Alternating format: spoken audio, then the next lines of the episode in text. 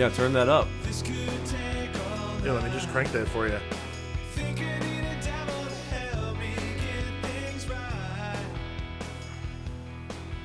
So we were expecting to have had the first uh, NFL football game already. The first uh, fake football game that is. Still an NFL football game. It is. Uh, you need to specify. I feel. Unfortunately, uh, that was actually it was paused and then canceled entirely because of safety issues on the field. So, uh, being that it's August 9th, on August 11th, which is Thursday, we're going to have the first preseason game. So less than 48 hours from now, about 45 hours from now, they'll kick off. That's pretty exact. Yeah, I see that. But welcome to the Drink Five Fantasy Football Show, and uh, I, I'm out there searching for, for a snazzier name. So if anybody thinks of anything, we'll give you credit for it and send you some nice little knick-knack that you can call your own. Because if uh, it wasn't your own, then you'd be stealing it from someone, and we we don't uh, appreciate that or take kindly to that around here. We don't take kindly.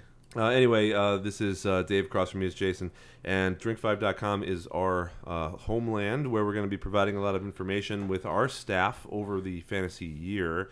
Uh, we last week just did a show about fantasy draft strategy, so I do suggest you check out that article at drink5.com if you need something to lean on or you just want someone to uh, agree or disagree with you, which a lot of people do. They're just they're looking for someone to uh, to say yay or nay to what they think. And most people's drafts are going to be coming up in mid to late August or early September. So now is the time to really beef up on that info. Uh, yeah, I mean, I'm very excited for draft time. We have two drafts coming up this weekend, uh, several more drafts as the month goes on, and uh, a bunch of drafts then as you get right into September. You know, a lot of leagues uh, like to draft at the very end to sort of give everyone the best advantage of, you know, drafting a good roster. And um, I'm okay with that as long as, like, it's a league that is going to be paying attention anyways. Uh, it, you know, I, I do totally get how it's much harder to do things if you do it early in the season and you have more chance for injury and stuff like that. Um, so it's up to you know, Oh, wh- which one do you prefer, Dave? Do you prefer to draft early on to make it more difficult for people, or do you think that Well, you say- you September say- draft is good? You say difficult or easier, and, and, and really what that means is the people that, that aren't paying attention, that don't know as much information, it's easier for them. It's better for them. The people like us and, and like a lot of people that listen to this program are smarter and uh, more knowledgeable and have a wider knowledge base in general about the NFL and their fantasy leagues. So if you are able to draft earlier, that's a that's a benefit to you. But isn't it? Don't you still have that same benefit late in the year? Wouldn't you still have that? Just you know, you would just be that much more knowledgeable. No, because at that point everything's saturated. They've been talking about fantasy on NFL Network for like four weeks. You know, uh, everyone who has uh, who was sort of a sleeper who had yet to rise up in the rankings has now gotten to where they're going to be. Uh, so if you were able to draft at the beginning of August, for example, like this week, there's a lot of people that you could draft that people uh, are don't have any idea about, or uh, they, they don't think will come rise out of the ashes, or are currently injured, for example, um, and so their ADP is kind of uh, takes a hit.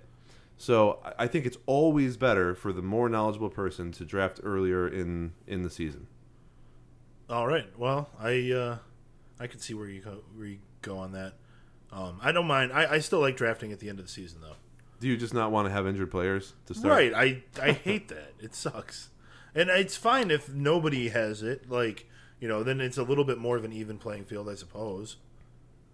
Well, it's it's that old argument or discussion about uh, if you're making things more like the NFL, like if you're in a dynasty league or, or a keeper league, and you want to draft more towards the NFL draft, then you also have to suffer those same consequences of a real NFL team, where you have a large period of time, you know, where where people could get injured, and uh, the same thing happens on your team because you just you have that big period of time that stuff can happen in.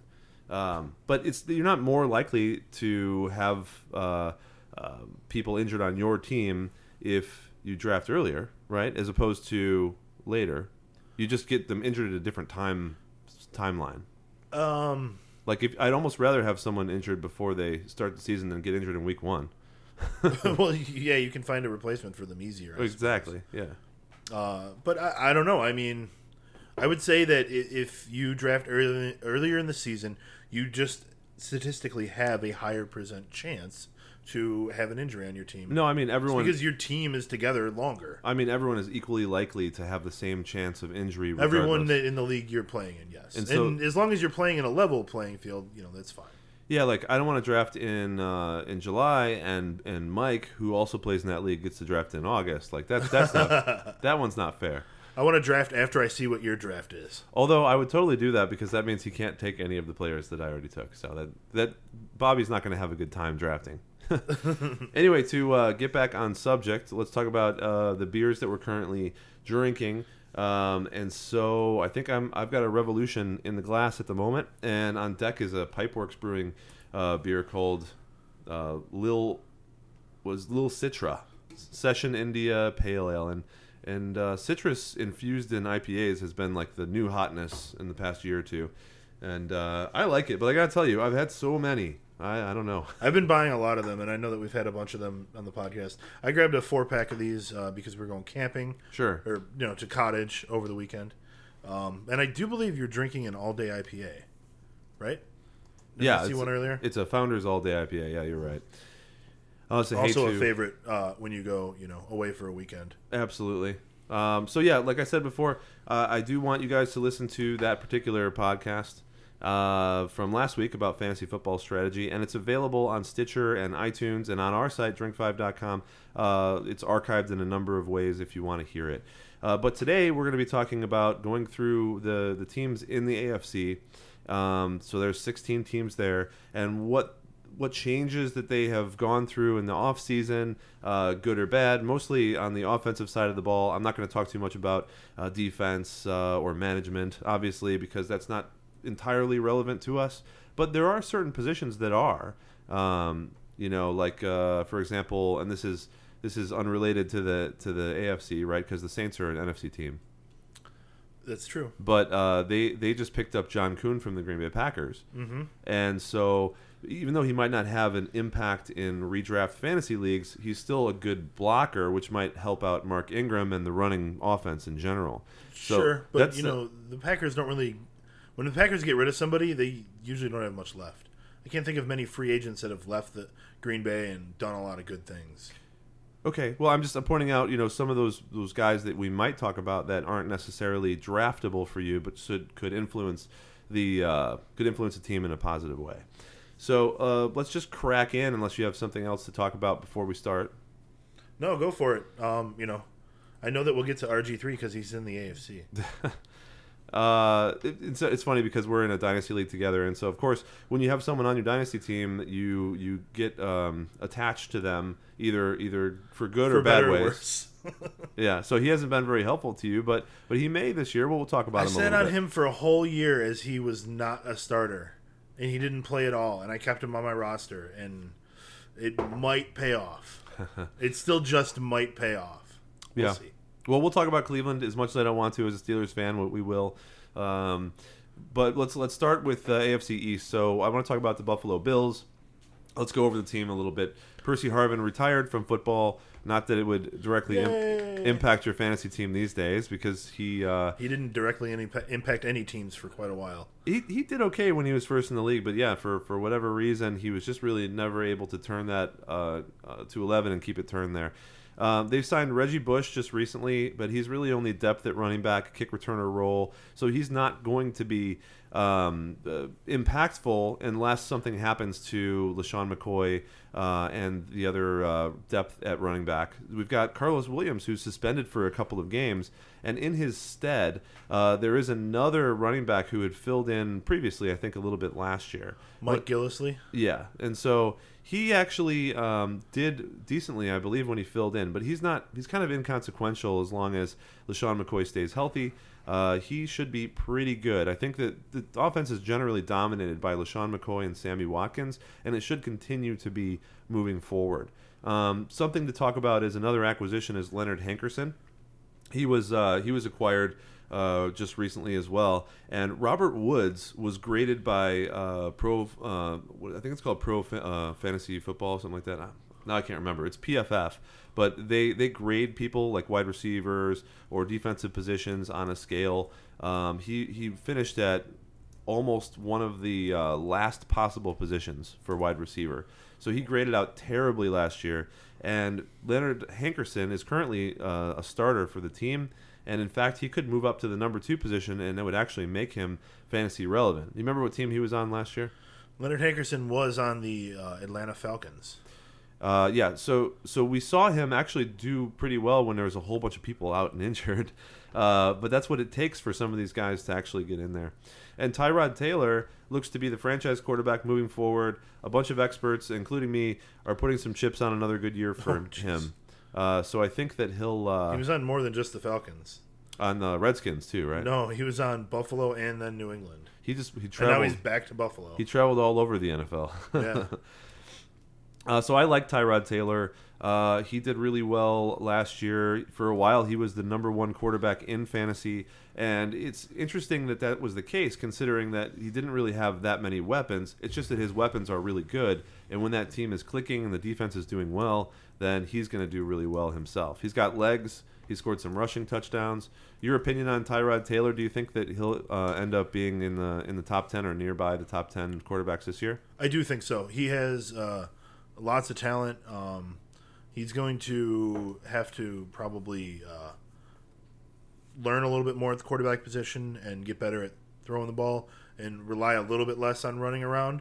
Um, on- you know, it seems like only Cam Newton can sustain that. To be honest with you, so um, I think that uh, he has shown that he can play the position. He can score you lots of fantasy points, which is the only thing we we really care about. So uh, top ten, I think he can pull off easily. And then Charles Clay is starting again at tight end, but he we had a lot of hype for him and a lot of uh, um, well, I wanted him to do well, and they, they paid a lot of money for him. He's a guy that can play halfback, wide receiver, tight end. He could do pretty much anything.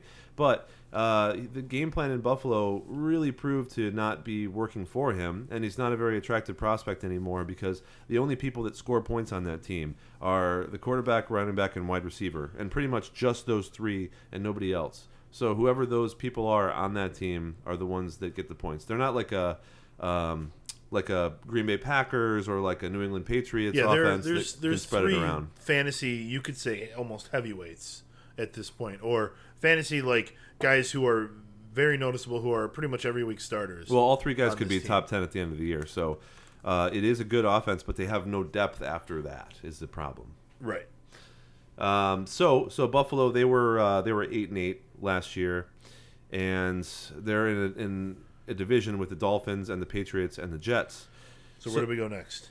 so we're going to talk about the Dolphins, and so let's let's talk about the loss of Lamar Miller in free agency, which was surprising to a lot of people, especially because they later they wanted to grab a couple running backs. Obviously, tried to get C.J. Anderson and a couple of other backs, and they kept getting scooped up from under their nose. So they did end up signing uh, in the past couple weeks Arian Foster, and it looks like they're going to make him their starter or share the reps uh, as a part of a committee with Jay Ajayi.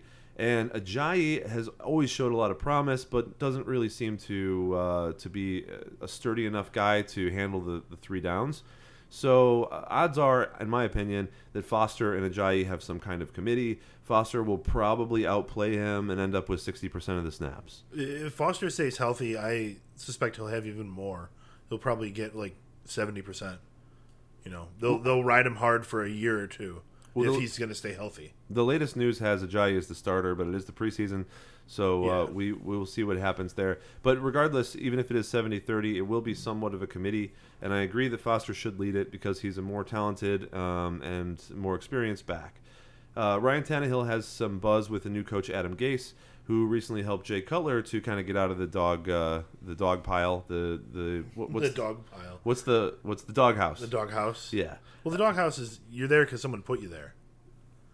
fine. Well, where, where was Jay Cutler? Do you tell me? Oh, I don't know. He was like lost.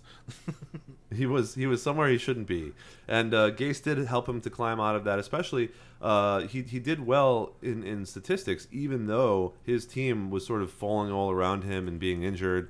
You know, for a while last year, there was nobody for him to throw to. That's true. I mean, he lost Alshon Jeffery pretty early, and it was ineffective most of the year.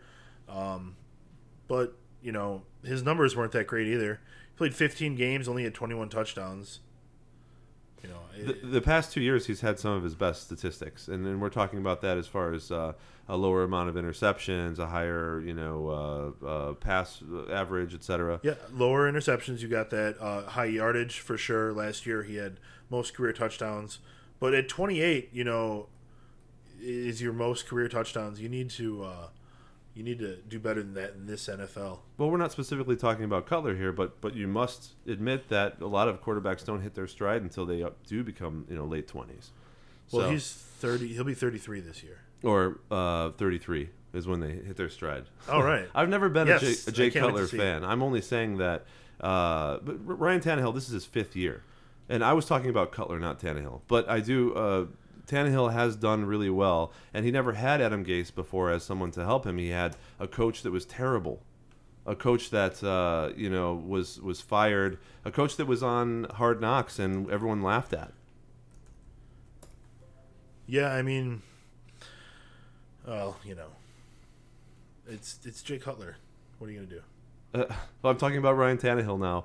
Uh, re- Oh. regardless, uh, he has some pretty good weapons at his disposal. So Jarvis Landry, DeVante Parker, they could both be standouts under the right circumstances. Jordan Cameron is not going to have success because he hasn't had it. The scheme doesn't seem to value the tight end position. They didn't really even pass him the ball at all. Um, and Jordan Cameron is a really talented tight end. We've seen him do well in other offenses, but I just don't think that this offense. Uh, and that could change now with Gase. But I don't think this offense is going to be interested in the tight end. It seems like an offense that's going to concentrate now on uh, flinging the ball down the field and giving the ball to Arian Foster. Well, Gase did like to use uh, Martellus Bennett, so there may be a chance for Jordan Cameron, but I don't see him as being draftable. He'll be a guy that uh, gets yanked off the waiver wires once he starts producing, if that ever happens. Could be. So, New England Patriots, uh, Tom Brady's four game suspension for Deflategate is now imminent. Yes, Jimmy Garoppolo Official. is going to take the reins for the first quarter of the season. That's uh, the first four games, not the first uh, the 15 minutes. uh, by all accounts, Garoppolo has been performing well in training camp, and so there probably won't be any major concerns about starting Julian Edelman or Rob Gronkowski on your fantasy team, which is probably all you're going to start anyway. Uh, because the biggest issue with the Patriots has always been and will continue to be the running back position. A lot of people won't even take a running back, you know, regardless of, of what they're interested in doing there, because LeGarrette Blunt, Dion Lewis, James White, Donald Brown, Brandon Bolden, there's too many of them and they're too unpredictable. So people are leaning towards taking Blunt and Lewis, sure, but Lewis has some uh, injury concerns. Uh, Blunt is someone who is almost never used in the passing back situation or a hurry up offense. Yeah, you never know how the game's going to go. It, it could be all Dion Lewis or all LeGarrette Blunt from one week to another. Or it might be neither of them. Yeah, So the point is uh, that that's always going to be a tough situation for, for people that are playing a member of the backfield in New England. And my advice is generally just to stay out of it because Dion Lewis is uh, is going to go uh, at a decent ADP, I'm assuming. And people really like him, especially in PPR, because he gets a whole bunch of passes from the backfield. But there may be games where he scores three points, and it's not something you're going to want as a cons- from a consistency standpoint. Um, but yeah, I think Blunt and Lewis are the guys that might do well. And Blunt's probably going to have another two or three touchdown game because that's just how it is as a goal line back. They're not going to try to shove Lewis in there. They're going to put Blunt in when that needs to happen. in games where the Patriots go up early, quickly, uh, Blunt's going to get 20 plus carries. Yeah, problem is you can't start your players after you've already you know watched half the game. So uh, most of the time, anyway. Former Chicago Bear Martellus Bennett, we just talked about Most him, of the time. and he was uh, also signed. And to be honest, uh, Bennett may be the first of the Aaron Hernandez replacements that actually has a shot at being fantasy relevant because he has done pretty well in the teams that he's been on before. And we're hearing a lot about this two tight end set standard, especially because there's issues with Danny Amendola. The uh, Patriots don't really have a third wide receiver. They got this guy Chris Hogan, but he's having injury concerns, and he's he's not really uh, you know anything special, They signed Nate Washington as well. and that's nothing as well. You know that's that's an old veteran sign, right? I mean, you, you drop he drops from other Yeah. teams, and he doesn't really do very much. And Julian Edelman had an injury scare today, but it looks like he'll be fine. Uh, yeah, so so basically, if, if they don't have the receivers and all they have is Gronkowski and Edelman, um, and Amendola occasionally catching a pass or two, then it's it's pretty likely in my book that they're going to take this guy. Think about who they had before, like Scott Chandler. Everyone's like, yeah, he's going to Aaron Hernandez it. Well, he never really showed any uh, any substantial talent except to be a red zone threat on Buffalo for for a year or two, and he never caught a bunch of just regular passes. But Martellus Bennett has a good experience with that on the Giants and on the Bears. So here's a guy who's pretty athletic, uh, already known as a move tight end. Um, you know, has a nickname, the Black Unicorn. Uh, he could he could fit in there pretty well actually with if he can get along with Tom Brady and Rob Gronkowski and Bill Belichick. So we'll see.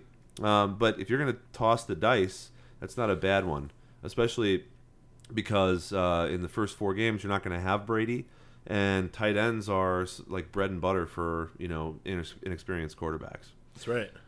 Uh, your thoughts on the Patriots at all?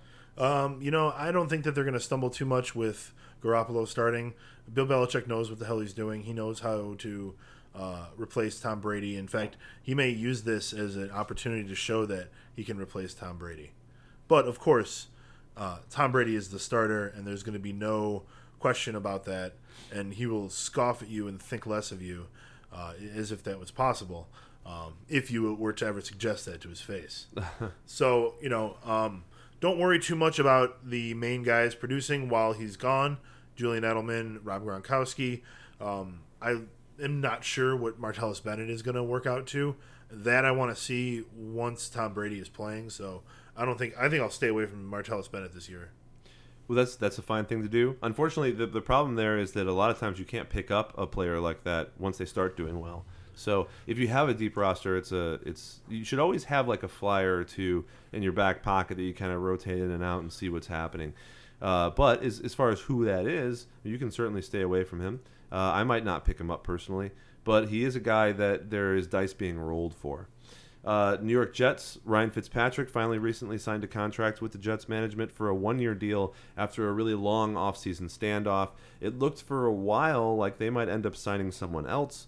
Um, it's a good thing for the offense in general because Wide receivers Brandon Marshall and Eric Decker are a lot more valuable with a guy like Fitzpatrick who can sling the ball downfield than someone like Geno Smith or Bryce Petty, who are the other available options on the Jets roster.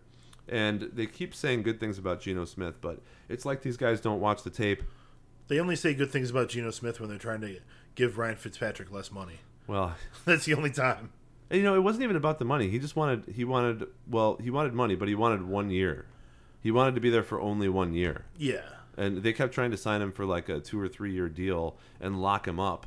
If Fitzpatrick has any chance at all of making more money in the NFL, it's after this season, getting signed uh, to to a team that has just complete shit at quarterback uh, for another couple years to end his career. Yeah, I think he's willing to go do that for like a lot of money, and why the hell not? Right, exactly. He's a, he's a smart Harvard man. Uh, more the same for the Jets then in 2016, except for the signing of Matt Forte, who will probably end up splitting carries with Bilal Powell. Uh, Forte is uh, entering into the twilight of his career. A lot of people think that he might have kind of broken down already, which is why he had those injuries concerns and why they, he wasn't being played on the Chicago Bears. Uh, we'll see. I like Bilal Powell, actually. Um, but I think that Forte will they'll, they'll use him as much as they possibly can because they think that this year they have a chance of getting deep in the playoffs. I think that they'll uh, use Forte as a split at best. He's going to get maybe fifty percent of the carries. Uh, I see Bilal Powell getting a lot of work, and if Bernard Pierce is effective, he'll get some work. But you know they like Bilal Powell there. He's been there for years. He knows the system well. Um, he'll get more work than he has in the past, I think. Well, they signed Khiry Robinson from the Saints, so he would be the third guy. Oh yeah, he's buried on the depth chart on this page. I'm seeing. I'm just I just saw his name. Yeah, um, but we'll see. It, it, all depends on who comes out and, and is the the more effective ball carrier at the beginning of the year. Uh, but yeah, Bilal Powell certainly has proved himself to be decent. And we know that there's some running room on the Jets with a good offensive line. And I mean, Chris Ivory was awesome uh, so uh, either one of those guys could end up being a top 10, uh, certainly top 15 running back, but only if they end up getting the majority of the carries and not if they're splitting it, because that just it really slices through fantasy value. Uh, tight end Jace Amaro is another guy that I like as kind of a, a little sleeper pick. He was injured the entire 2015 season, but he did really well as a rookie, and he's arguably a name to consider for uh, a top 10, low top 10 tight end position because they don't have anyone else um, and they're going to end up throwing the ball all over the place in that offense with Fitzpatrick.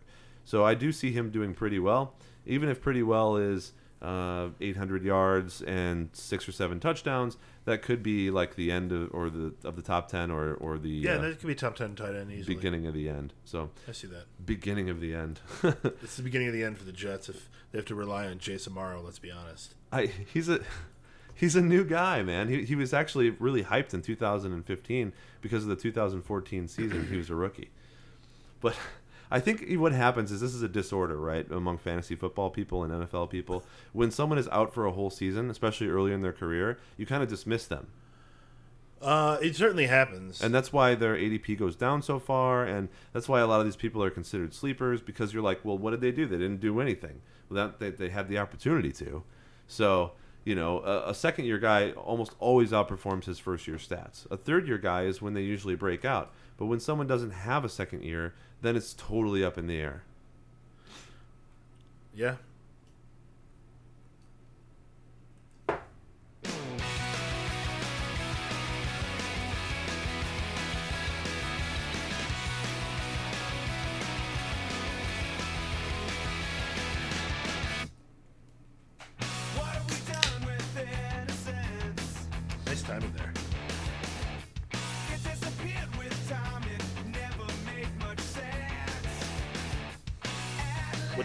Next, Dave? Wasting another night on planning my revenge. Uh, we're going to talk about the AFC North. So AFC Right. North and the Ravens, the Bengals, the Browns, and the Steelers. Uh, if uh, anyone else has anything to chime in with in the chat room, etc., please go ahead and do so. If you are just tuning in, we are the Drink 5 Fantasy Football Podcast, and drink5.com is where you can find all the articles and other podcasts uh, you know, related to this year's news and updates and strategy and draft uh, information. So, uh, starting with the Baltimore Ravens, they were five and eleven last season. Uh, so that's dangerously close to Cleveland Browns territory at three and thirteen, right? Oh man, you're closer than you know than you're comfortable. Sure. So sorry, Browns fans. You know, uh, but Joe Flacco and company might have a slightly brighter future this year uh, if the chips fall into the right place. The problem is the organization has all these issues. I mean, they have seven tight ends on their roster right now, seven, and that's because they just picked up Ben Watson because they couldn't pick a starting tight end from the group they already had of six. It's probably going to end up being Ben Watson. So they signed another one. So they have seven tight ends. Why would they be stocking up on tight ends when they don't have any running back and wide receiver talent that, that's that's going to be out there starting either? They They've don't got. have any wide receiver talent. let's talk about uh, the running backs. They have Justin Forsett, Buck Allen, and Terrence West, among others. One of those three guys will be the starter. Uh, the the news has gone back and forth between Justin Forsett and Terrence West. We'll see what happens. Now, a lot of people know about Terrence West who was originally, I think, on the, the Cleveland Browns, uh, and he uh, was a guy who was competing for carries, but he was just not carrying enough. He wasn't running, um, you know, wasn't really running the plays like he should, um, and it looks like after he got cut from the team he was originally on, re-signed by the Baltimore Ravens, and now he's really trying to do what he can in camp to become a, uh, a starter again. Now we know Justin Forsett has done well in the past and could do well again, but he's not a star.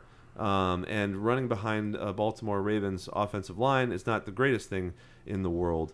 Um, Buck Allen, Javorius, I think is his first name, uh, has filled in and done okay because if a running back is thrust into the mix with 80% of the carries, they're going to have points. But he does also doesn't look like any kind of all star. So right now, for me, it's kind of a flip of the coin which one of those guys ends up starting at the beginning of the season. This is definitely one of those situations where you'll learn more as they play preseason games. Once they've played the third game, it'll kind of be obvious who the starter is. Yeah, and wide receivers we have Kamar Aiken, Mike Wallace, Breshad Perriman, and Chris Moore. Yeah, I mean the Ravens still have Steve Smith, but he's 37 years old, had a double rupture of the Achilles, and I don't even know if he's going to have any kind of spark when he comes back. I can't guarantee that he'll even be the number one wide receiver because a double Achilles rupture at 37 does not does not seem good to me. It doesn't sound like the thing that you bounce back from for a Cinderella retirement season. Well, especially considering Steve Smith is like he's a you know short in stature guy that excelled because he was one really tenacious and two he had uh, like he had a lot of speed, breakaway speed, you know, uh, jumping ability. All that could be a problem with uh, this Achilles injury. So if if he's not able to to come back and be the Steve Smith of old, which uh, the old part is, is certain, but the other part's not. Uh, Kamar Aiken, he will probably end up being uh, their their best guy. And Kamar Aiken, he was averaging ten targets a game with uh, eighty or hundred yards. He was solid last year. I- at the end of the year when he had to fill in for Steve Smith, he was a great play every game, and he'll continue to do that. I think. Mike Wallace has not really proved anything to us recently. Breshad Perriman's another one of those guys that I talked to you about before. Uh, he didn't play at all last year. Like he got injured at the beginning of the year, so we have no idea what he can do. He he was a rookie that had a lot of promise, and who knows? Yeah, there was a lot of news about him. There was a lot of hype, a lot of hope, and we never saw him. And then Chris Moore is a rookie this year. He- I think he's a fourth rounder or something. Yep. And and so all these guys are really up in the air, not really proven, with the exception of Wallace, who's now kind of uh, an aging uh, veteran who can catch a couple deep balls. I don't really expect Wallace to do much. You know, So 600 yards and three touchdowns, maybe. so the answer is uh, Kamar Aiken is probably your receiver to choose, and Kamar Aiken is going at a, an ADP of very low. So here's another guy that you know if you need some wide receivers late, that a guy that can be your wide receiver, um, wide receiver three four, but might end up performing at a wide receiver two level. That's my pick. I think he'll be really good because I don't trust Steve Smith, and I think even if Steve Smith gets back out there, he's probably going to get injured again before the season ends. And I, I don't think he should even play again this year. I'll be honest. I know it, it sucks to end on an injury, but this is ridiculous, Steve. Yeah, I don't know why he. I mean, never mind. I know why he wants to come back, but I don't know what he thinks he's actually going to accomplish, like uh, from a realistic standpoint. Well, You he's know, super he's competitive. Still, he's still injured and stuff. Like, Yeah. he can't. He's got to understand that like his body isn't going to heal the same way. It's not going to be the same anymore. right. He doesn't. He doesn't seem like the kind of guy. You know, he's he's known as like a really fiery guy, but I know that he's a very smart player because he does all that on purpose to you know to either fire him up or his teammates or to mess with the other team. He doesn't seem like the kind of guy who wants to end his career by being bad. He just saw Peyton Manning do that, and like he knows that this team isn't gonna like luck its way into a Super Bowl. Is that some kind of Colts pun? Not at all. Uh, That's the opposite of that, probably. Yes, it is. Well, I I happen to like Baltimore a little bit because I, I like the Dirty Birds rivalry with the Steelers. I liked it when they won the Super Bowl and they were kind of unexpected. I like when Flacco has those games where he scores like three or four touchdowns and you're like, what what's going on here? Like we know that they have talent, but they haven't put it together. And just the fact that, like I said, they have seven tight ends on their roster means that they are screwed up in the head because they should be loading on um, you know talent of different position. Um, so I, I don't think that they'll do too well this year because they're just kind of in flux. Um, and I think they're they're kind of waiting for Steve Smith to go away for, for one of their wide receivers to turn into something good.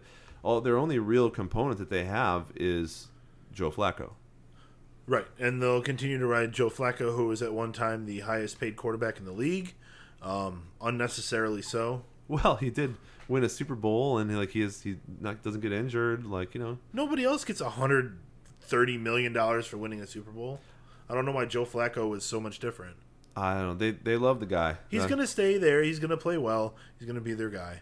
You know, I guess them. it's because it's better to have a guy who like at least who he can do that as opposed and to the having fans will always be behind him. as opposed to having like the other half of the league, which is just a crap quarterback, or or a constantly rotating quarterback door. That's the worst. They were like, "Well, we're familiar with Andy Dalton. He's above the Andy Dalton line. Let's keep him." Well, as Auntie in the chat room says that he's an every other year quarterback, which means that he'll be good this year. And I don't, uh, I don't necessarily disagree with that. Um, we'll, we'll see. Th- those stats have no place in our discussion. Let's be honest. But but it turns out that trends like that do exist sometimes. Right, and coincidentally so for the most part. Maybe, you know, maybe. Um, so let's talk about the Cincinnati Bengals. Uh, so the Bengals lost uh, a couple guys, and uh, one of those was uh, Marvin A Jones. wide receiver, and one of them was a wide receiver. Another one of them was a wide receiver. So so Marvin Jones and uh, Mohamed Sanu left, and they signed deals with the Lions and the Falcons. And it was funny about Marvin Jones actually because the word on the street was that the Marvin Jones was actually offered a huge contract, same as uh, they were offered offering in Detroit for five years and forty million dollars. But then the, he's just like, I don't want to keep playing on the Bengals, So- which uh, Detroit's not uh, the best option. But but what that means, I guess, is that he can go try to shine there as opposed to always being in the shadow of AJ Green. And since Calvin Johnson had already left at that point, uh, he's gets to kind of share the spotlight with Golden Tate as opposed to again being in the background. Yeah, one of them can totally just steal the spotlight.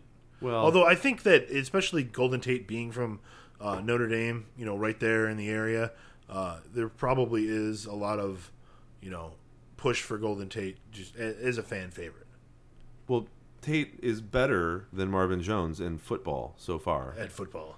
Yes, I mean, he's he's been great, especially when Calvin Johnson was out and already familiar with the se- the scheme and the system. especially when referees are awarding him touchdowns he didn't catch.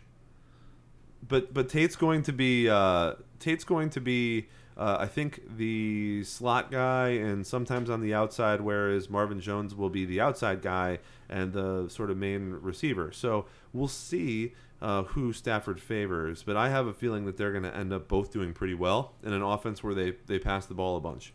Now with Jim Bob Cooter, Well, let's let's move back to the Bengals. what? So let's move back to the Bengals.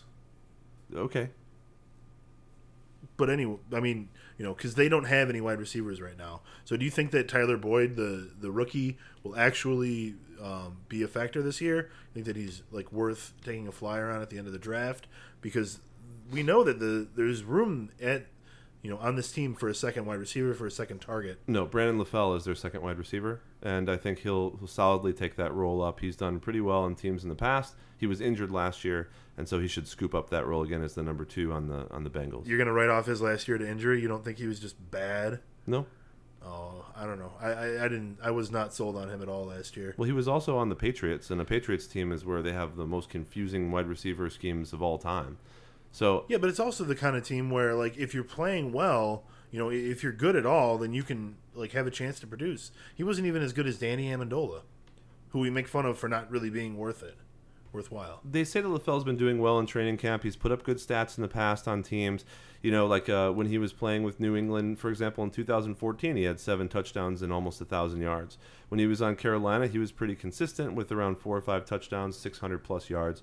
There's no reason why he can't fill a WR2 position. I mean, the guy's not an old guy. Uh, he was injured for five games last season, uh, and they said it was somewhat of a lingering injury, like maybe he was being put in too quickly. I just have a an issue with the Patriots scheme in general. Like, remember Reggie Wayne got signed by the Patriots, and then he quit because he's like, I, I can't handle the way that you're treating the wide receivers. so I, I think he just didn't want to learn a new playbook, well, then why did he join the team? well, because he didn't realize how complicated the playbook was. But my point is, it's the most complicated. right. So it doesn't mean you're a bad wide receiver because you didn't excel for a year in their offense. Anyway, I, I like LaFell, and I don't think that Tyler Boyd can excel immediately or anything like that. So for me, they do have to have additional uh, people in the passing attack, and that's going to end up being Giovani Bernard, and then of course uh, Tyler Eifert um, or who's, Eifert. who's going to be out for like the first month of the season. Uh, yeah. So, so you're gonna see, uh, I guess, whether it is Brandon LaFell or Tyler Boyd or or whoever. But I think we're gonna lean really a lot on Giovani Bernard and the running game and AJ Green. And I mean, let's be let's be honest. That's that's what uh, the Cincinnati Bengals used to be before. It was AJ Green gets almost every target. Um, some of them go to the tight end, and some of them go to the running back. So if Cincinnati goes back to being what Cincinnati used to be before these other guys stepped up to the plate anyway, it's not really going to be that different. It's the same quarterback, it's the same wide receiver, it's the same shit. Uh, yeah, I mean, the the offensive coordinator's gone, but I suppose they're probably going to be running pretty much the same offense still. Uh, Cleveland Brown, you wanted to talk about earlier because it, they includes RG three. Robert Griffin III, who was so uh, unceremoniously dumped by Washington um, because he just was afraid. He looked like a kind of a crybaby out there. He wasn't doing well at all. Um, then Washington had this big quarterback shuffle. They ended up with Kirk Cousins, um, and I guess that's worked out okay for them. I think it, the the scheme and the coaching matters a lot for quarterbacks, But I do think that RG3 has lost his sort of athletic step, um, which made him the amazing quarterback that he was the first season that he played. So now, after years of being forced into trying to be a pocket passer, what is he going to be? Is he going to be a pocket passer? Is he going to be some kind of weird hybrid uh, between a guy who might roll out left and right. I, I don't know, maybe more like a Tyrod Taylor role where you're running a lot less than um, some of the other running quarterbacks. Um, but you're right. He needs to like learn how to pass the ball better.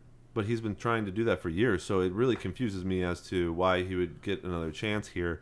Uh, I suppose for them, they said might as well take a chance on him cheap then continue with Josh McCown, who's you know an aging quarterback. Uh, even though Josh McCown did pretty spectacularly for them for a couple of months. Um, Well, they're going to get Josh Gordon back, so you know that all their problems will be solved once he's back, well, maybe not. as we but, know. But it's an interesting uh, it's an interesting discussion about Cleveland because they have uh, Corey Coleman, who's a first round draft pick, who is, is said to be really excelling in camp. They have Terrelle Pryor, who used to be a quarterback, now is a super athletic guy. Uh, who is, is lining up right now as their number one or number two wide receiver. Uh, you're going to see a lot of him in preseason, and he's going to be insane because when he gets the ball, he runs for a touchdown. You remember when he played uh, against the Steelers, and like, it, was one, it was one of the first plays, I think, or something, and he literally just like uh, just hiked the ball and then just ran like 85 yards. I do remember that play. he's such an athletic guy that as long as he can catch the ball, I mean, he was a quarterback, he was a receiver, he's got uh, skills and he's got sort of a little bit of brain power. So between Corey Coleman, Terrelle Pryor, and uh, and Josh Gordon, you've got a lot of guys there that can that can really help out um, as far as wide receivers. Also, there's uh, there's Gary Barnidge, and Gary Barnidge is someone who no one really even knew his name until last year, and he became a top ten tight end. And He became a top five tight end. It Well- was impressive. well, both statements are true, right? Well, one of those is much more like, you know, the the top of the tight end is so much higher than the rest of it. Well, I think the, the point is that, that he was uh, getting all these passes, um, sort of not because of, but in spite of his quarterback situation, because he did have uh, Johnny Manziel and Josh McCown and a couple other guys that kind of rotated in and out throughout the season. So, if a guy like that can be counted on and depended on by multiple quarterbacks and seem to do well regardless of the situation that he's in, then it stands to reason that he would do well with RG3 as well. Um, so I think that Gary Barnidge is still a good guy to uh, to grab, but I don't know what his ADP looks like.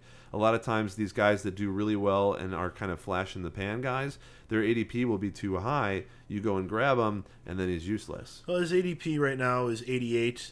Uh, he's the eighth tight end going, so it's I don't know. He's still a top 10 with a quarterback who he's never played an NFL game with, so uh, that that is kind of sketchy. Well, exactly my point. You don't you don't have any real background on their situation, their relationship, um, and he is a guy that has only had one good season, so it's tough. It's tough to do that. Well, yeah, I mean, in previous years, his high was 13 catches. Last year, he had 79. So, Yeah. you know, I, I think it all comes down to the fact comes down to is he going to be a part of the offense? If he is going to get the targets, it looks like he's going to make the catches. So, you know, can R, does RG3 want to throw to him? Uh, he did have some success throwing to Jordan Reed when they were playing together when he was still starting in Washington Jordan Reed is a superior talent. To Gary Barnidge. I know, but I'm just saying he wants to throw to the tight end position. because he's getting rushed and he's he's uh, um, he's Gotta dump it off. afraid and like he doesn't want to run. But if he starts running more, etc., then he's not gonna he's not gonna want to do that. But we'll see. I, I do think that Gary Barnidge is a decent pick at the end of the at the end of the draft. I just don't know if I could do it in like I said the ninth round. Here's a fun statistical anomaly. In 2012, he has six receptions on five targets. Uh, right. Well, that's the, He accidentally caught a ball that was not meant for him. that's exciting stuff.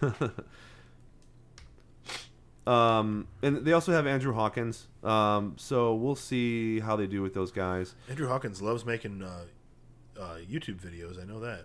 Yeah. um, and uh, as far as the running back situation is concerned, you have Isaiah Crowell, who uh, should do pretty well along with Duke Johnson. So it- those are two guys again that that everyone was sort of unsure about, hands up in the air, blah blah blah. But this team has a, a decent defense, decent running. Uh, the problem I think that they have right now is they have uh, these a weird wide receiver core. It's either rookies or inexperience or flash in the pan or it just it's not there's not like guys that are solid there. So It, will be interesting to see like if it does end up being like Josh Gordon and Terrelle Pryor, like being their wide receivers in Week Eight through the rest of the season. well they could be awesome if the quarterback play is there.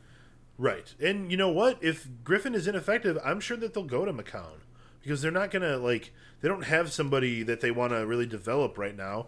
RG3 is that guy. And I don't know that they'll let him be ineffective for a whole season like some rookies are allowed to be.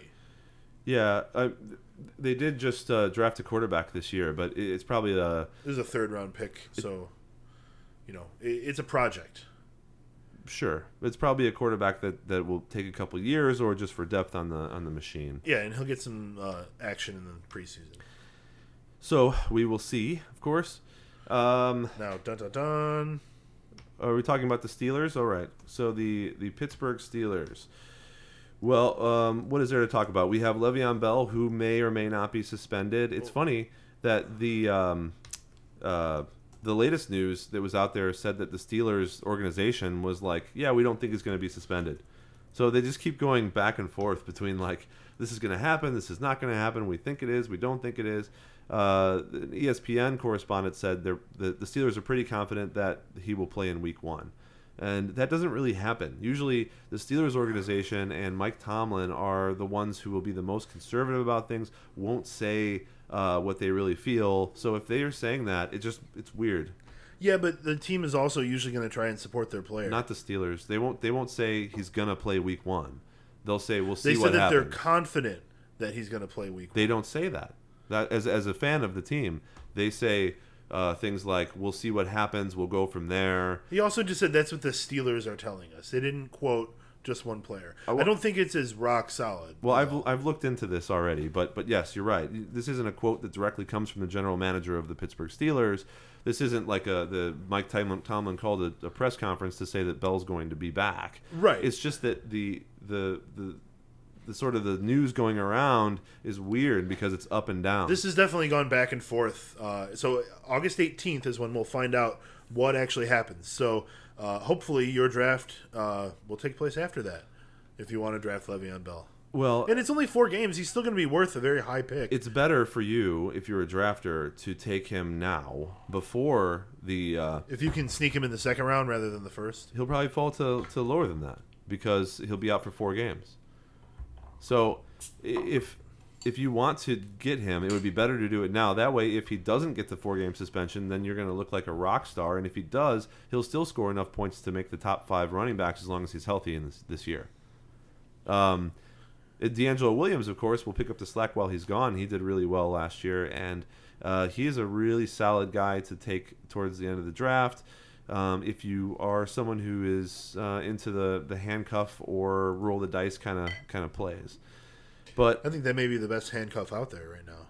yeah, they do say that Le'Veon Bell is uh, is back 100% healthy, and he's been running and cutting and doing well in practice. So we'll see what happens there. Uh, ben Roethlisberger, of course, one of the best quarterbacks still in football, but the problem with him is that he doesn't have anyone to back him up. He's got uh, Gradkowski and Landry Jones. It sounds like Bruce is not recovering very well from his injury last year, which means that Landry is going to be No Gradkowski. is Bad means that Gradkowski. the Landry would be the backup for him, and he just hasn't been that successful uh, in that role. Now he is a, a younger player, so we'll see what happens. But uh, unlike some other teams, like uh, New England, for example, that has a pretty decent backup in Garoppolo, uh, some other teams that have decent backups that can play uh, the heck out of the ball. They don't have one in Pittsburgh, so then they just pretty much focus only on the running game, and because their defense isn't so good, they end up losing games. So I want to know who you would rather draft: Sammy Coates or Markus Wheaton. Yeah, Sammy Coates is a uh, a standout player. He's one of those guys that's like doing so well in practice and blowing everybody up, etc. But Markus Wheaton will still be the guy who gets the first chances this year to do everything because he's been on the team longer. He's more experienced. He's done well more consistently.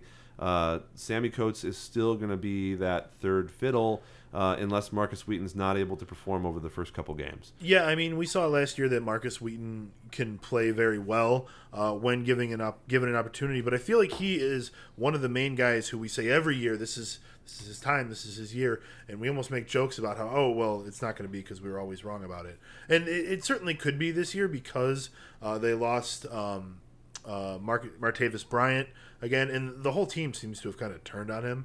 To be honest, Well, I don't know if they turned on him. He turned on his team. you're right. They they they don't.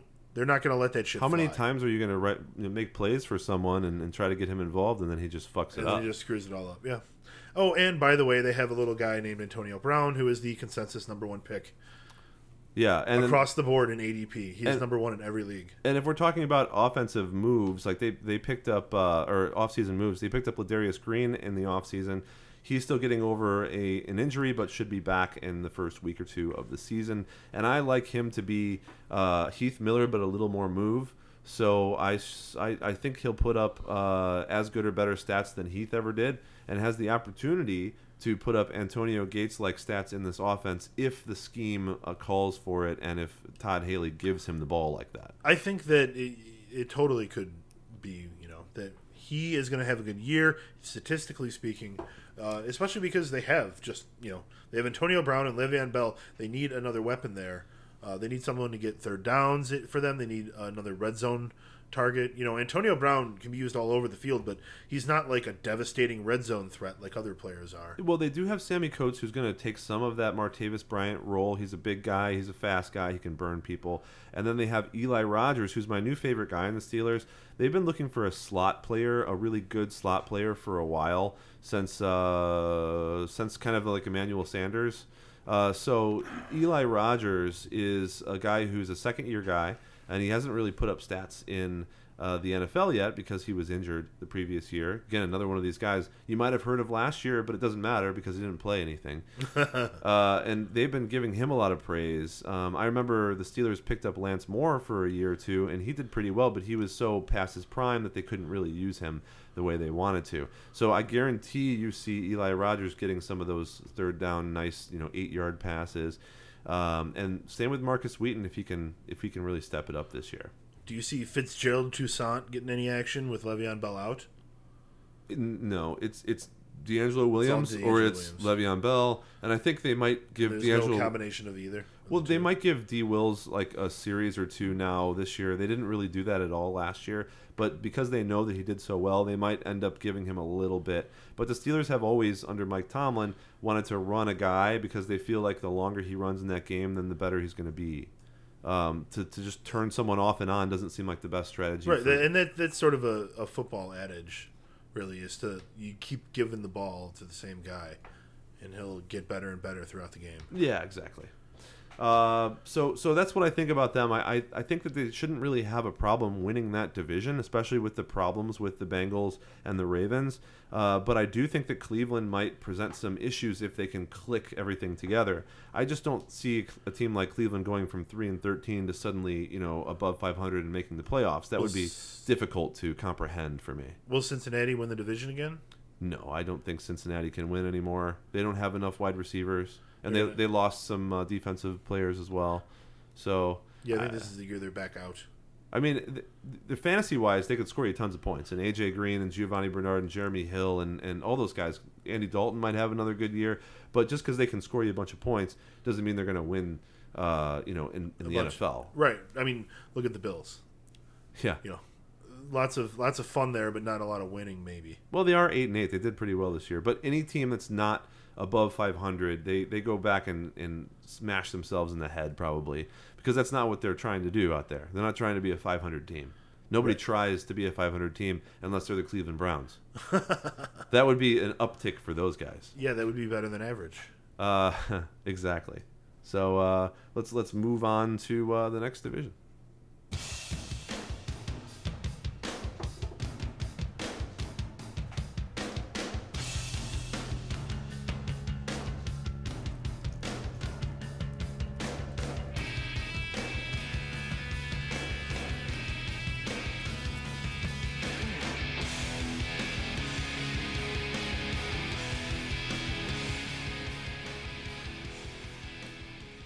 A it's a Foo Fighters day over here. That's right. Uh, well, let me. Uh,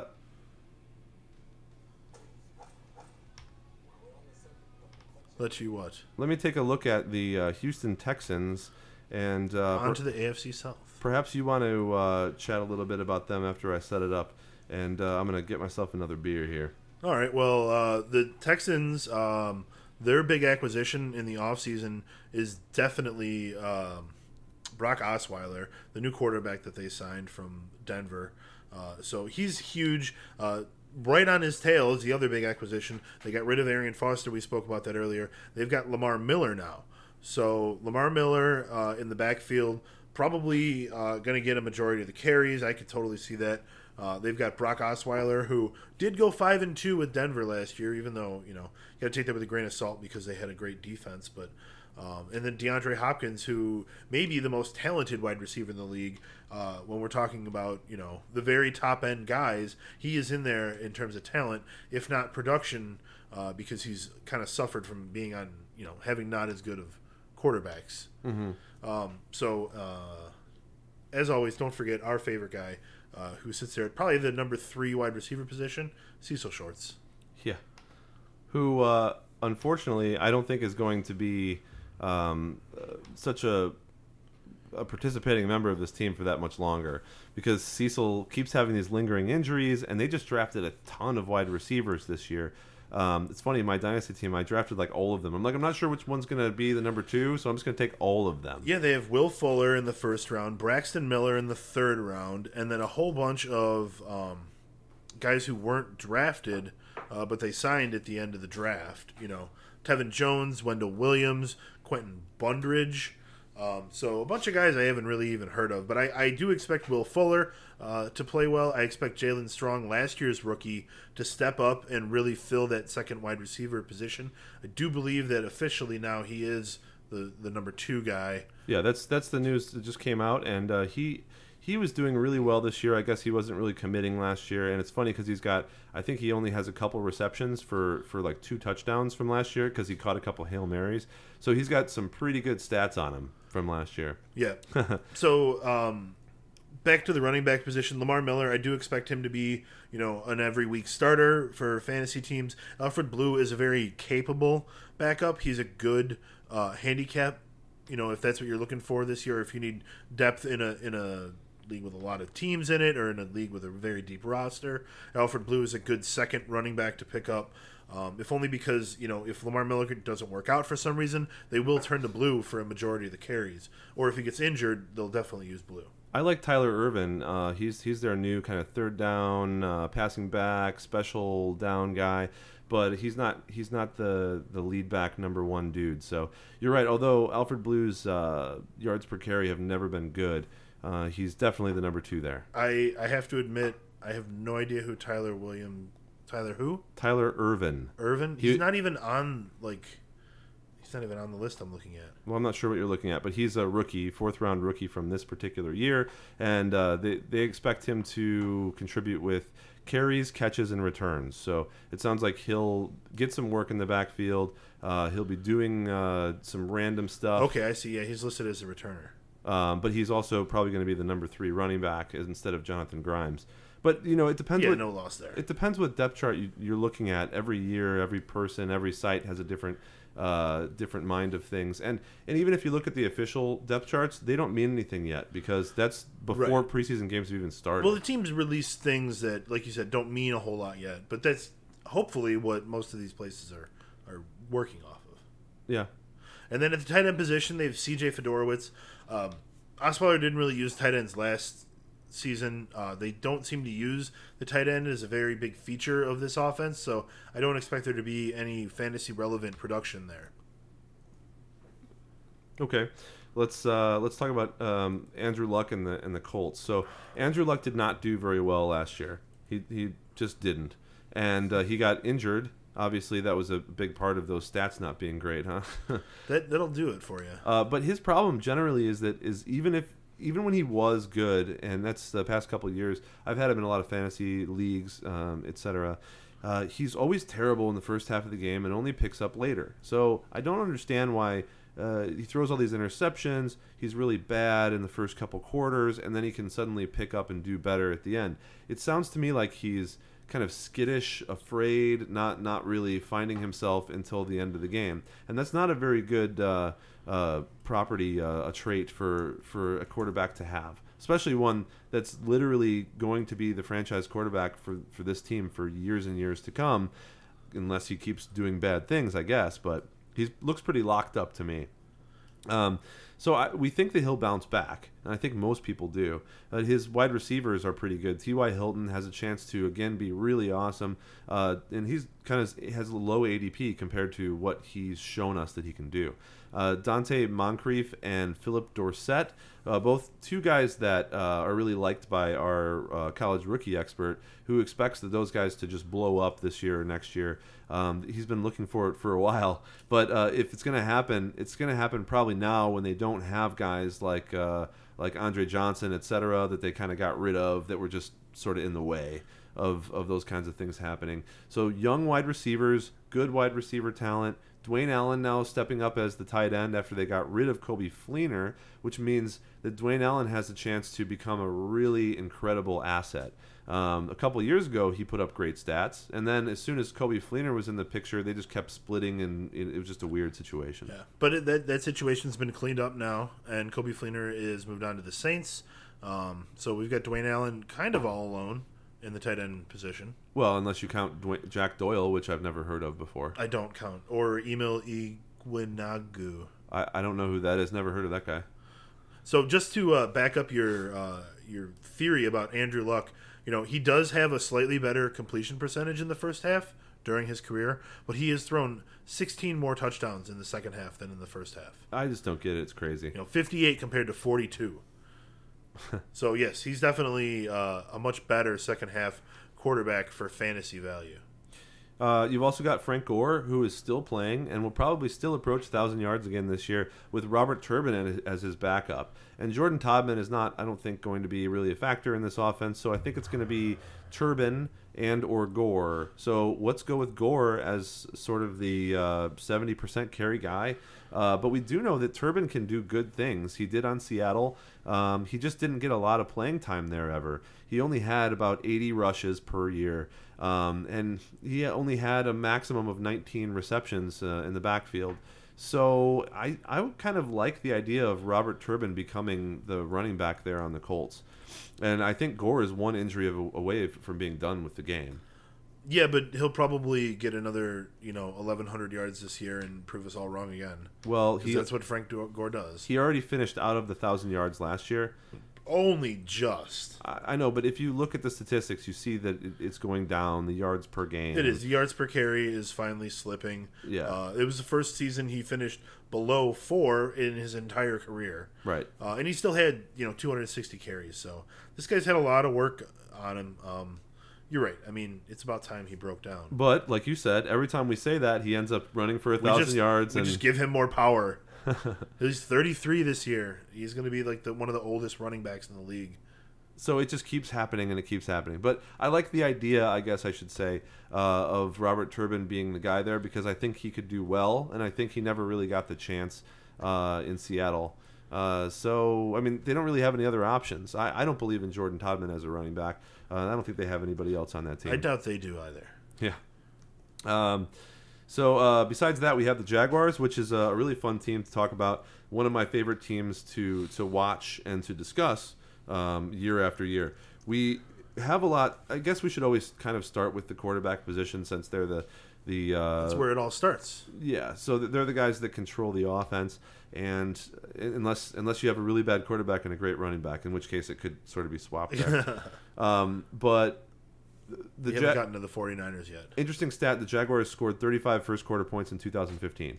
So again, they, they are another team that kind of got blown out a lot early, or at least scored against, so that the Jaguars definitely had to um, they had to go and and and just chuck the ball, right?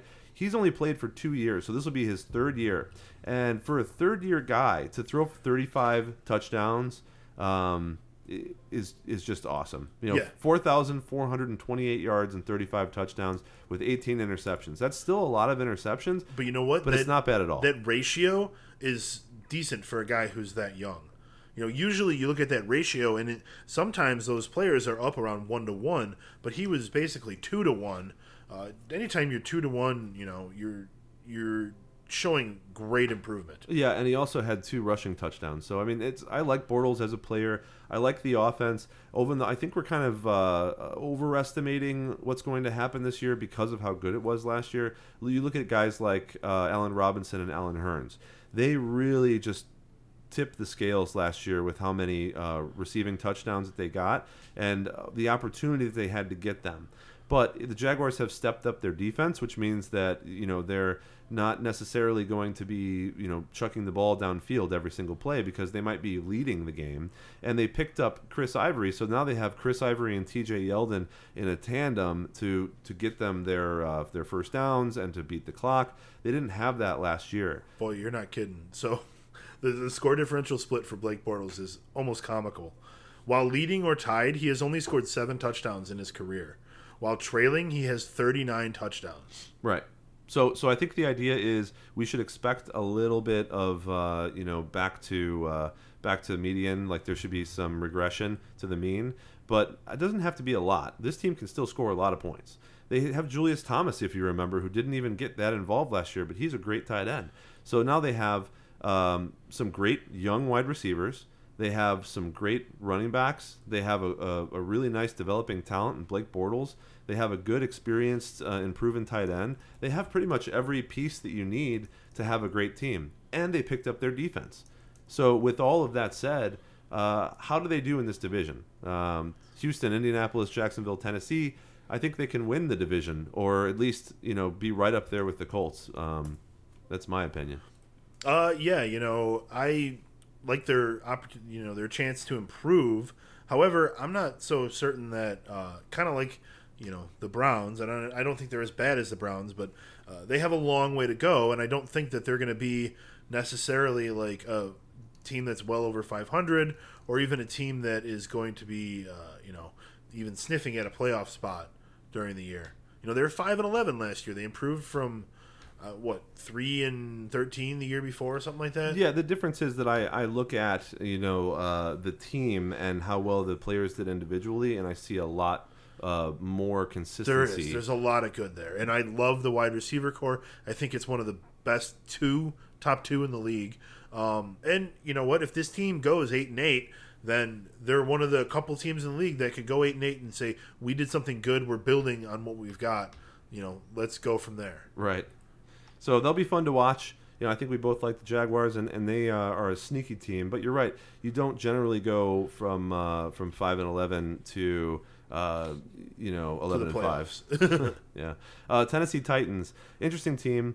Uh, Mariota is going to be fantastic. He was really good last year. He he threw for almost 3,000 yards and 19 touchdowns. He had two touchdowns on the ground, and he had a couple of really good rushes. Now they're saying that he's going to rush more, which is kind of what he did in college, and kind of led up the. Uh, um, what the coach was imposing on him, which was a little bit of a restriction, uh, which would be good. Uh, and they do have some good names out there. Uh, Kendall Wright is is got some issues right now. It looks like uh, there's there's an MRI that just recently showed that he had fluid in his lungs or something like that. So it might be a while before that guy can be 100%. That's too bad. But they did just get Rishard Matthews in the offseason from the Dolphins, and he, he did surprisingly well. Uh, kind of Kendall Wrightish, you know, great, so like a slot receiver that catches a billion balls. Um, and they've got this new guy, Sharpe, that I'm not that familiar with, so I'm watching him in the preseason. Now they did pick up uh, Andre Johnson, who I don't expect anything from except for veteran presence, but that might be good for guys like Dorial Green Beckham, who is supposed to be just Point of order. Uh, Rishard Matthews um, is on the Titans. yeah. We're talking about the Titans. Oh, you went over the Titans. I'm I sorry. was still. I, I'm still on the Jaguars. Like looking up Jaguars things. Sorry, no, because I'm like, no, it's Rashad Greene, not Rishard Matthews. no. So uh, as I was saying, uh, welcome to uh, Planet Titan over Okay. here. Uh, so what I was saying Let's was, on to Nashville. if you hadn't heard that, uh, uh, they've got Delanie Walker, great ball catcher. Uh, they've got Rishard Matthews now, great ball catcher. Kendall Wright used to be exactly the same, but he has some injury concerns and he's not healthy yet. Um, but him and Sharpe, uh, Tajaé Sharpe, I don't know how to pronounce his first name. He is a guy that was uh, just recently acquired from uh, for Tennessee and he projects to be uh, the starter along with Rishard Matthews uh, for opening, you know, preseason games. So we'll see how they do. But what I do like about this team is DeMarco Murray having the chance to uh, to run and be healthy and have a scheme designed for him. And you know, he did okay last year, but there were issues still.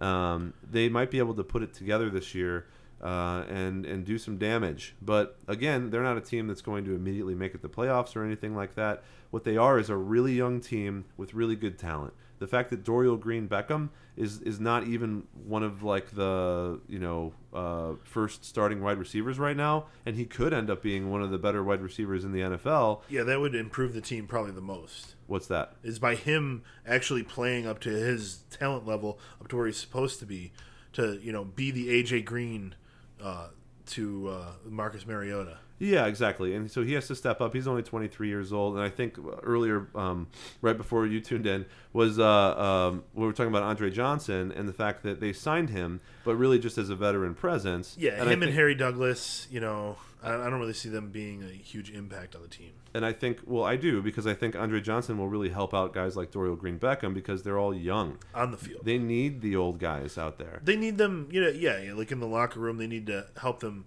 through stuff. But I don't think that they're going to be the ones producing. Well, I certainly didn't say that, and I don't think that. I just, uh, it's important to have the experienced guys out there because right before this, all they had was just young wide receivers running around. There's, there's really no, uh, no presence there to, to bring them and rein them in. So it's nice to see that.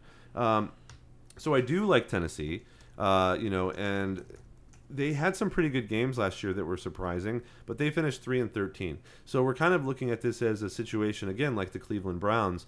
Um, and of course, this happens, right? Because you're a team like Cleveland, like the Jaguars, like the Titans, who finishes towards the bottom of the league, and so you get to pick up some of the best guys in the draft. And now we're looking at these teams as kind of having a, a little bit of an upward tick. Uh, they're still not going to beat teams like the Colts and the Steelers. They're not there yet. but uh, but it should be nice to watch them, and it might be interesting to see what teams uh, take their place, you know, in the next couple of years as the bottom of the barrel, because I don't think that they're going to be there in a couple of years. Right, the Jaguars and the Titans are definitely back on the on the way up. Yep. So let's uh, let's move to the uh, to the last division. It's the AFC West.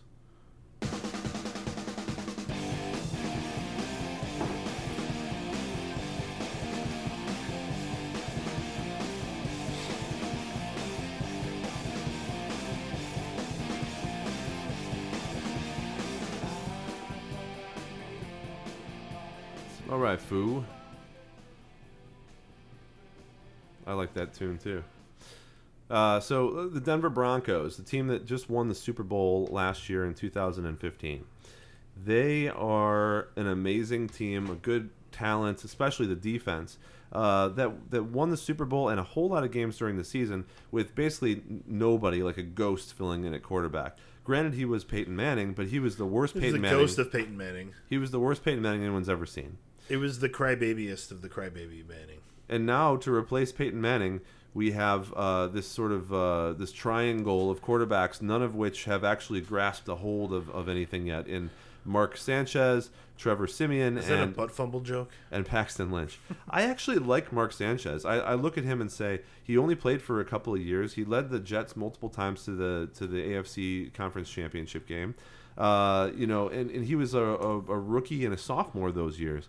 Then then he moved on afterwards and just had okay uh, attempts when he was slotted into offenses that didn't have it all together. So if he was to go out and start, I actually think that he could lead this team to the playoffs again because he's a better quarterback than Peyton Manning was last year. But any of these guys probably are. I mean, I don't know that much about Trevor Siemian, and I don't think that he's going to end up really being in the equation. But when you look at what the pundits are saying right now and the beat reporters, they're they're literally saying that that Mark Sanchez uh, and Trevor Siemian are sort of neck and neck for who's going to be the starter role, and Paxton Lynch is going to be that guy who sits behind them all year. I think it's more likely, from my perspective, that Sanchez starts and Lynch will start playing at the end of the year if Sanchez doesn't get it together. Right. So Sanchez is starting week one pre- preseason game. They've already announced that Lynch will be taking over in the second half. But yeah, it's going to take a whole lot for Lynch to actually uh, start significant games this year. It's going to be Mark Sanchez. Yeah, and uh, as far as running backs are concerned, they have C.J. Anderson, Ronnie Hillman again. Uh, C.J. Anderson projects to be the number one running back, but he did last year too. Do you remember uh, we had him as uh, the number one overall pick in standard leagues, and see where, where that got us. Hopefully, C.J. doesn't get injured this year because the, slightest injury to him is like a death knell. Yeah, I mean, and that's not a good thing for uh, running backs, that's for sure. But you know what? When he when he's around, when he produces, he's very good. His yards per carry in his career is four point eight, and that's that's very uh, you know comfortable. It's his, it's only his fourth year, so he doesn't have uh, too many carries under him. I agree, but remember that his quarterback was Peyton Manning. So I mean, there's there's a lot of Last stuff. year's Peyton Manning. Well, and before that, there was Peyton Manning. Yeah, but he was good before that. Yeah, but Like, but he had. Peyton Manning as his quarterback. And this what I'm saying is people were afraid of Manning.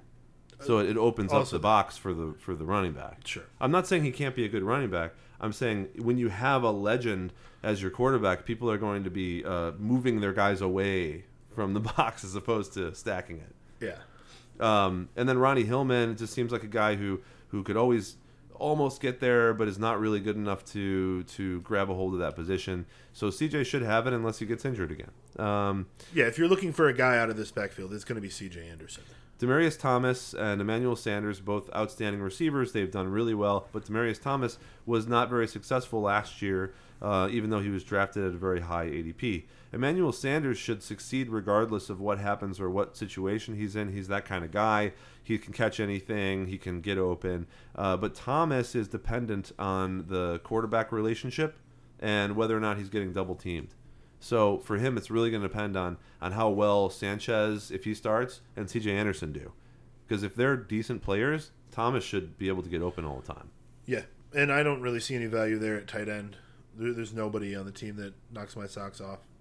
I've liked Garrett Graham in the past, but again, if if this offense is not going to, uh, if it's not going to pass to those guys, then it's not going to happen. I've heard people say that Virgil Green it could be a standout, but Denver just hasn't been passing to the tight ends, and I don't know that I've seen anything that says they're going to change that.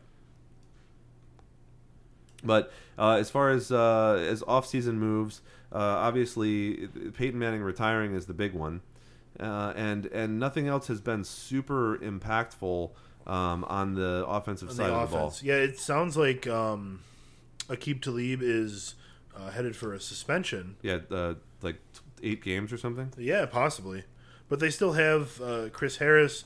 Uh, they've got Von Miller re-signed, so you know they still have almost everybody from that you know offense back. Well, they should still have a, a great Or, defense. sorry, their defense. Um, and that's one of those things though, because the Denver, you know, they could beat you fourteen to, to ten, and they don't have to put up a whole lot of points. Mark Sanchez might have games where he throws for 200 yards and a touchdown, and then he's not really starter starter worthy on your team. That sounds Sanchezy. Um, so uh, let's talk a little bit about the uh, Kansas City Chiefs. We only have a couple more teams before we wrap it up, and then of course uh, I think next week we'll bring in the NFC information, which will be fun. Uh, my favorite guy on the Chiefs, who's always been uh, since Thomas Jones and Say him played right. back in the days, was uh, Jamaal Charles. Jamaal Charles. yeah. Uh, and now he's healthy again. He's going to come back and lead the charge once more. What's interesting is that they do have guys that they've proven last year after Jamaal Charles got injured, Spencer Ware and Charcandrick West, that are good at different things. Um, but they both together kind of uh, can encompass the role that Charles had. The thing is, no one or very few people can even approach the talent of Jamaal Charles as a football player. So as long as Charles is there and starting, he's going to get the majority of the carries and the receptions in the backfield, and he's basically 70% of the Kansas City Chiefs offense. So as long as he's the guy, he's the guy. And that's just how it's going to work. He has a career average of 5.5 yards per carry. Yeah, it's amazing. It's incredible. You know, it's hot, way above everyone else. He's never had a season below oh. 5.0. He had one like six something, right? 6.9 in uh, 2011, but I, sorry, we got to throw that one out because he only had 12 carries in here. But 6.4 the year before on 230 carries. Yeah, that's pretty killer, man. Uh, we know uh, Travis Kelce. Uh, he's going to be a guy who has uh, continued to get better and better. He's still a young tight end, and on this uh, team, he's the guy that that um, Alex Smith can pitch the ball to, and he can run for 15 yards every time. Great guy if you need a first down. Great guy for clutch plays. He's going to keep being that guy. Alex Uh, Smith gets better every year. sure, I, and that's all quarterbacks should get better every year, right? But he does. He actually does. I see it every year. He gets a little bit better. Yeah, and, and you're going to see that again uh, because you've got Jeremy Maclin, as long as he's healthy, who's going to be a, a wonderful receiver for them uh, because you can't guard Jamaal Charles and Travis Kelce and Jam- uh, Jeremy Maclin. It's kind of like when uh, when Maclin was back on the Eagles, you know, and they had uh, Maclin and LeSean McCoy and um, uh, what's his face? He's on the uh, Washington Redskins now. DeSean Jackson. Yeah. So when you have those three guys, you got that triple threat. Um, it's impossible to to guard them all. You have to pick, which means that every time Alex Smith can get better as a quarterback and uh, better at identifying those open guys and what's going on in the in the offense uh, or defense rather, then he's going to be able to nail that. So I, I think that Jeremy Maclin will continue his stats from last year, and the Chiefs have a really good shot if they can remain healthy, of course, uh, to to do what they couldn't do last year and make it all the way to the to the championship game. Yeah, they. I think that they will definitely make the playoffs again. I think they're a very good uh, contender. You know, almost a shoe in for a wild card early in the season. Um, but you know, Jeremy Maclin, uh, Travis Kelce, and Jamaal Charles having those three different targets for the quarterback is gonna, you know, not all teams get that. Even teams with great uh, players on them don't always have somebody at all three positions who are very good, uh, who can take the ball on any play.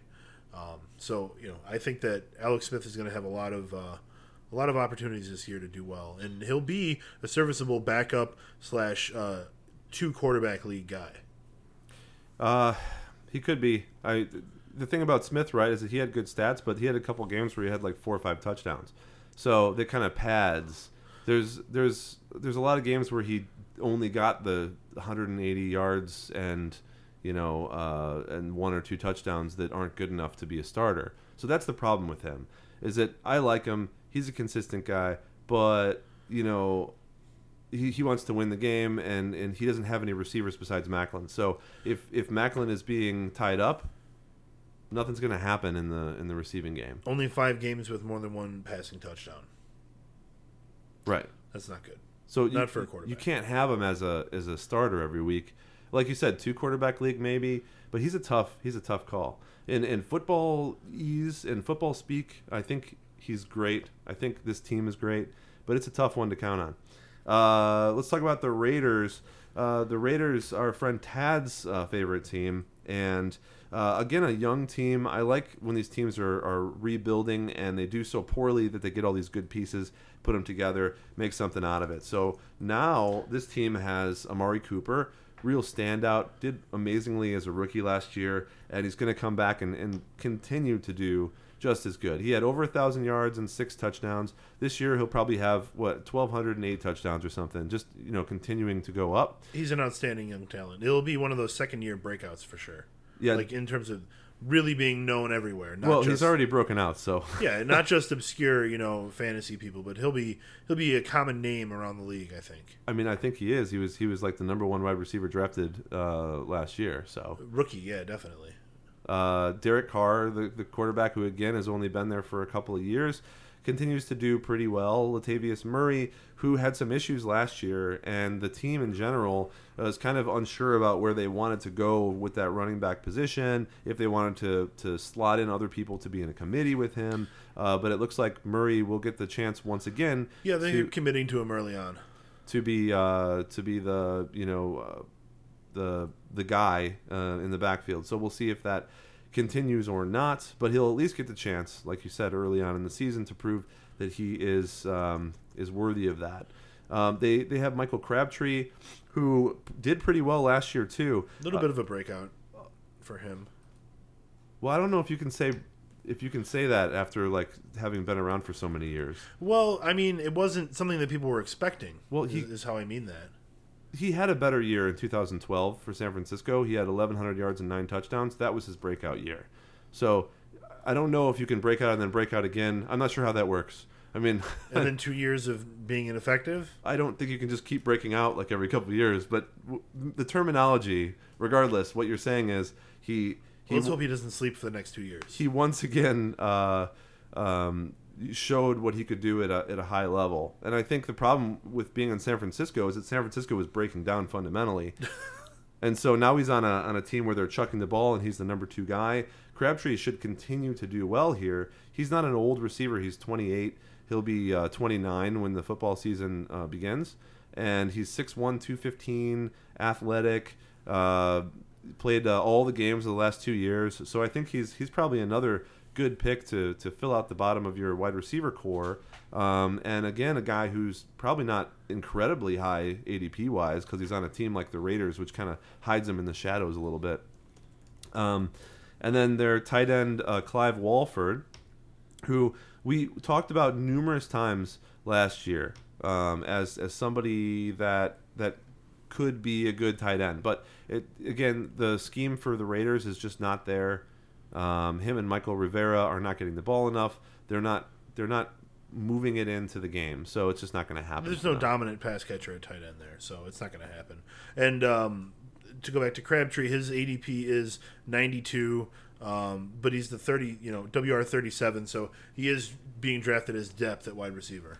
Right. And that's a smart pick. But he could easily be your you know wide receiver two three. Exactly. And that's why he's there as a WR4 kind of. What? He's a WR4. But he, he's being drafted as a WR four, Yeah. but that's not what he actually is statistically. He could be better. It's certainly in a PPR. He had 85 catches last year. Well, I'm saying if you look at his stats, like where did he finish last year? He definitely wasn't the the WR4 last year overall, right? Do we have those stats to look at? Uh, we do. We do. I just I I like to uh, to pull out some of these players that might be good sleeper picks or people for you to look at uh, a couple times because I think if you're on a, a team like this or like the Jaguars, like Allen Hurns last year, um, they're going to have to throw the ball a bunch to catch up to these teams because they're not coming out with a lead in the beginning of the game. And we've talked about this every single year we've done the podcast. Is that it's good to have a team uh, in most cases that is not going to come out to the lead in the beginning of the game. Uh, yeah, for fantasy values, absolutely. So Crabtree was the 19th uh, most scoring wide receiver in standard scoring list. Exactly. So he's way outperforming his uh, ADP, right? Uh, oh well, yeah. I mean, he did last year. And last year he was probably even lower than. Oh uh, yeah, I doubt his ADP was even on the charts last year. So uh, kind of a nobody. so another guy to look at, um, and uh, let's move on to our last team, I guess, which is the uh, the San Diego Chargers. And they were a really interesting team last year because it just felt like they kind of gave up the ghost at the end of the season. Uh, one of my favorite players, Danny Woodhead, uh, he had a really outstanding, outstanding season. Um, and I, I, I was happy to say that we called that too during the season that he was going to go back to his 2013 numbers. He had uh, 106 rushes for 429 yards and two touchdowns that year, and he had six receiving touchdowns, 76 receptions for 605.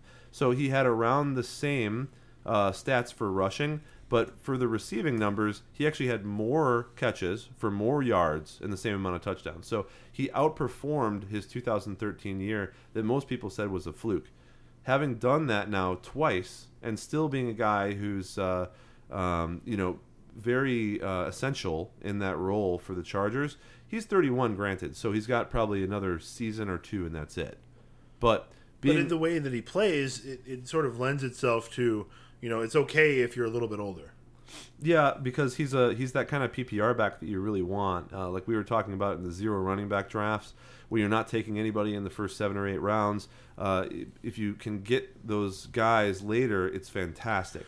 Now I don't. Woodhead ADP 85, RB 34. So you're talking about picking up a guy like Woodhead as your number one or two running back after in a zero running back draft. I'm fine with that. He finished uh, what like number nine overall in standard. Well, look at the other guys around there too. I mean, I wouldn't mind having these guys. Giovani Bernard is 80.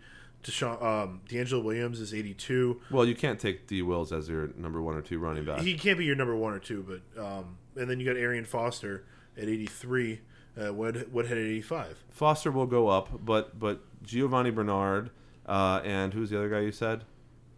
Uh, DeAngelo, well, DeAngelo Williams, but Arian Foster, uh, Giovani Bernard, Danny Woodhead. Yeah, those are those are great guys who who could end up being running back ones on the schemes that they're in, especially Foster. But like I said, I think his ADP will go up as Those people are all ninth round picks. people see him play in the preseason. sure. Um, so for for this team, uh, Philip Rivers, who's been around forever and is still around for the foreseeable future, um, he has Keenan Allen. He has Travis Benjamin now, who was who walked over there from uh, the Cleveland Browns, and uh, he has uh, Dontrelle Inman, who came on r- really late last year after Stevie Johnson got injured. Stevie Johnson just got injured again, which means that Inman is, Inman is now the number three receiver. They've got James Jones, who He's not going to play. yeah, you can't really wear hoodies in San Diego. He didn't play for the Giants. He, unfortunately, it's just not going to happen for him. I like you said before. I think off off air, he can only play for the Packers. They're the only team that's going to put him in there. Right. Um, but Keenan Allen should be great, and Travis Benjamin is really a wild card here. I don't know how he's going to perform.